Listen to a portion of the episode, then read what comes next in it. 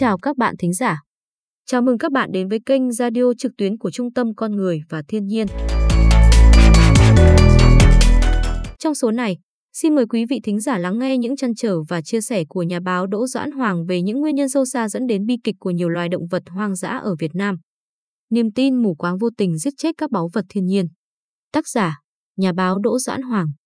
Nguồn, bản tin chính sách tài nguyên, môi trường và phát triển bền vững do Trung tâm Con Người và Thiên nhiên xuất bản.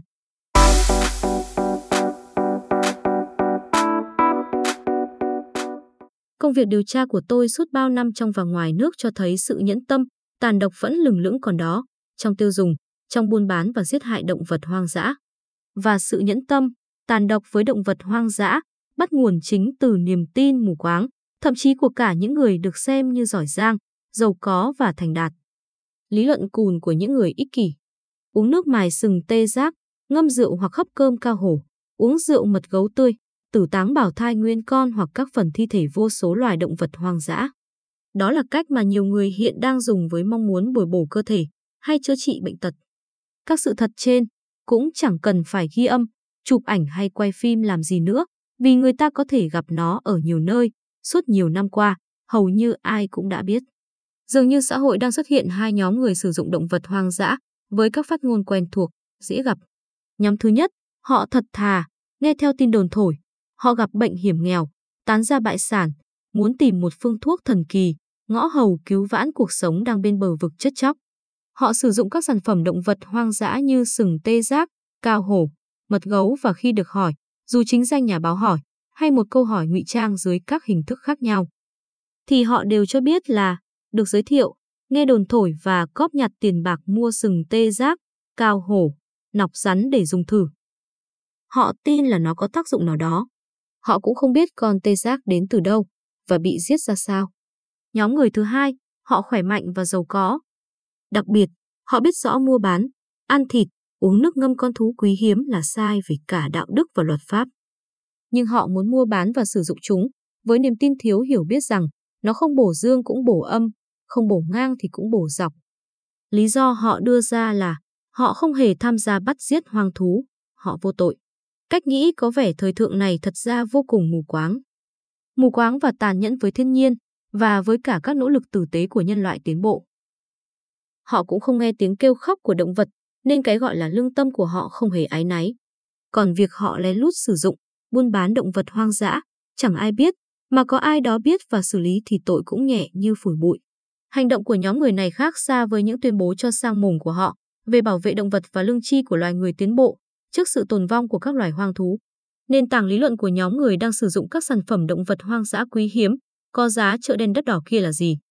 Họ bảo, chẳng phải từ thượng cổ đến giờ, người Việt Nam rồi người Trung Quốc, với nền văn minh rực rỡ của mình, đã dùng động vật hoang dã để tẩm bổ và chữa bệnh đó sao? Cha ông họ đã xây dựng nên bao lớp lang văn hóa, bao công trình kỹ vĩ khiến nhân loại thán phục, thì phỏng có cớ gì cha ông họ lại sai lầm trong việc đúc kết kinh nghiệm sử dụng mật gấu, cao hổ, sừng tê giác. Đôi khi, họ đặt câu hỏi và rồi lại tự trả lời một cách đắc ý, vua chúa phong kiến đều sử dụng những sơn hào kiểu cao hổ và sừng tê giác để phục vụ đủ tam cung lục viện đấy thôi. Họ vin vào, rồi tin luôn vào truyền thống đó. Nào là người Việt Nam, từ xa xưa, hầu hết các ông lang ở làng quê, các ông thầy mo thầy cúng, thầy gầu thầy tào, ở vùng cao, đều sử dụng một thứ nước thánh với một thứ bảo bối cất kỹ trong rổ tượng. Họ bí mật mài, bí mật cất giữ, rồi tỏ ra linh thiêng đưa cho người ta uống. Uống xong là, người đang sốt mê sảng như ma nhập cũng trở lại bình thường. Sau này, nghiên cứu mới biết, miếng bảo bối đó là sừng tê giác, mài ra thì hòa với nước, thì hình như chúng có tác dụng giảm sốt. Từ bấy, bà con tin miếng bảo bối kia là thần dược kiểu trừ ma tả quỷ ám. Nó là sản phẩm tưởng tượng của một thời u mê, thiếu kiến thức trầm trọng, hoặc nó cũng có thể là niềm tin mù quáng vào thầy mo thầy cúng và niềm kỳ vọng vào nước thánh như một bài thuốc tâm lý giúp người ta đẩy lui bệnh tật, ít ra là trong tưởng tượng. Bây giờ, thời buổi tên lửa vũ trụ, để giảm suất tức thì an toàn và hiệu quả tuyệt đối lại giá rẻ, người ta chỉ cần bỏ ra khoảng 2.000 đồng để mua một viên thuốc hạ sốt. Vậy tại sao lại phải nhọc công, tốn kém, tàn nhẫn và phi pháp trong việc mua bán sừng tê giác?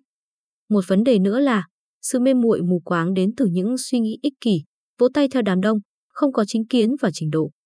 Họ Azure cho rằng, chẳng phải ngẫu nhiên mà sừng tê giác, cao hổ, mật gấu lại đắt. Cụ thể, theo giá chợ đen hiện nay, một con hổ đông lạnh trị giá tiền tỷ, một lạng cao hổ trị giá khoảng 1.000 đô la Mỹ. Qua phỏng vấn hàng trăm người giàu có, sử dụng các sản phẩm động vật hoang dã nói trên, họ đều quay lại chất vấn nhà báo một câu giống nhau, tại sao nó đắt? Tại sao bao nhiêu người cùng dùng, kể cả ông hoàng bà chúa xưa kia? Rồi họ lại tự trả lời, là vì nó quý.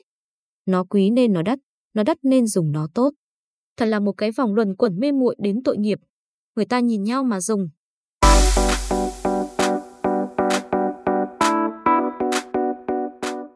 Nâng cao nhận thức cần nhưng chưa đủ. Cuộc chiến giảm thiểu nhu cầu sử dụng các sản phẩm từ động vật hoang dã quý hiếm bao năm qua vẫn chưa thực sự hiệu quả. Cũng là vì sự thiếu hiểu biết và những niềm tin mù quáng như vậy, nhất là khi cái gọi là niềm tin đó được thổi lên vì mục đích trục lợi của những kẻ buôn bán. Hầu hết các đối tượng buôn bán đều tự khoe khoang sức mạnh chăn gối, sức khỏe gân cốt của mình để cố chứng minh một điều, nhờ sử dụng cao hổ, sừng tê giác, cao vọc vượn cho nên tôi khỏe đấy. Bố mẹ tôi sống lâu là nhờ cái này đấy. Bà con hãy mua và dùng đi. Trong khi đó, họ giả như không biết, bao nông phu vảm vỡ, cường tráng, bao người già thanh bần ở chốn quê vẫn bách niên giai lão, mà chưa từng biết đến sừng tê giác hay cao hổ.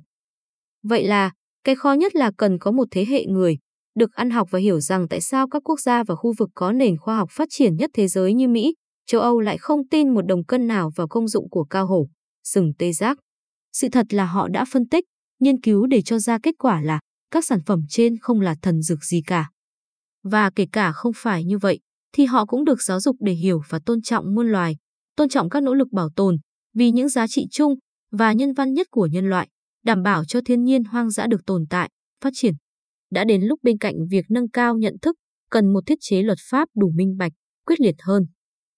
Nghĩa là, ai săn bắt, ai buôn bán, ai sử dụng động vật hoang dã trong bất cứ hoàn cảnh nào, nếu vi phạm cần bàn tay thép xử lý nghiêm.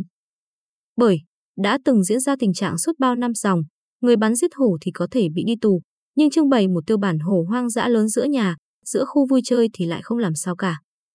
Sử dụng cao hổ hay mài sừng tê giác uống thì cũng chưa ai bị bắt bao giờ. Sự bất cập, nhập nhèm, buông lỏng này khiến cho các thú vui mù quáng về sử dụng động vật hoang dã được dịp phát triển thêm. Điều này khiến nhiều người, đặc biệt là giới trẻ, nghĩ rằng luật pháp không xét xử hành vi tàng trữ sản phẩm từ động vật hoang dã, trừ việc săn bắt, giết hại, bán buôn mới bị xử lý. Đấy là chưa kể, mức hình phạt với các án liên quan đến lĩnh vực này suốt mấy thập niên qua đều ở mức nhẹ hều. Điều này làm nản lòng những người có tâm huyết thật sự. Xin cảm ơn các bạn đã lắng nghe. Mời các bạn đăng ký kênh Radio để nghe thông tin cập nhật hàng tuần từ chúng tôi. Để có thêm thông tin về Trung tâm Con Người và Thiên nhiên, xin mời các bạn ghé thăm website, Facebook hoặc YouTube của chúng tôi.